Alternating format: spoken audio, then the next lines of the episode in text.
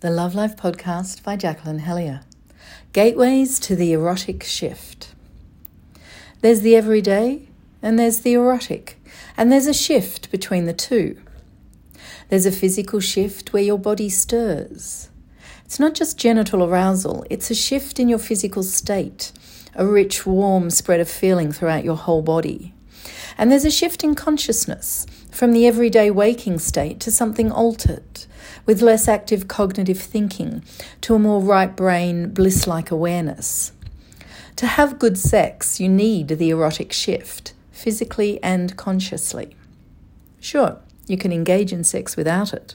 You might even have genital orgasms, but you won't have that rich, altered state of consciousness which is fine for a quickie, but for a fully satisfying experience right to the depths of your soul, you need to access the erotic shift. What leads to that shift? What are your gateways? For some, it might be sensual engagement through touch and sound. For others, it might be a sense of deep love and devotion. Some might get there through a sense of the transgressive, going to the edge in their minds or in their actions. For others, it could be through the simplicity of an eye gaze. Some might find their way through erotic storytelling, others with erotic images.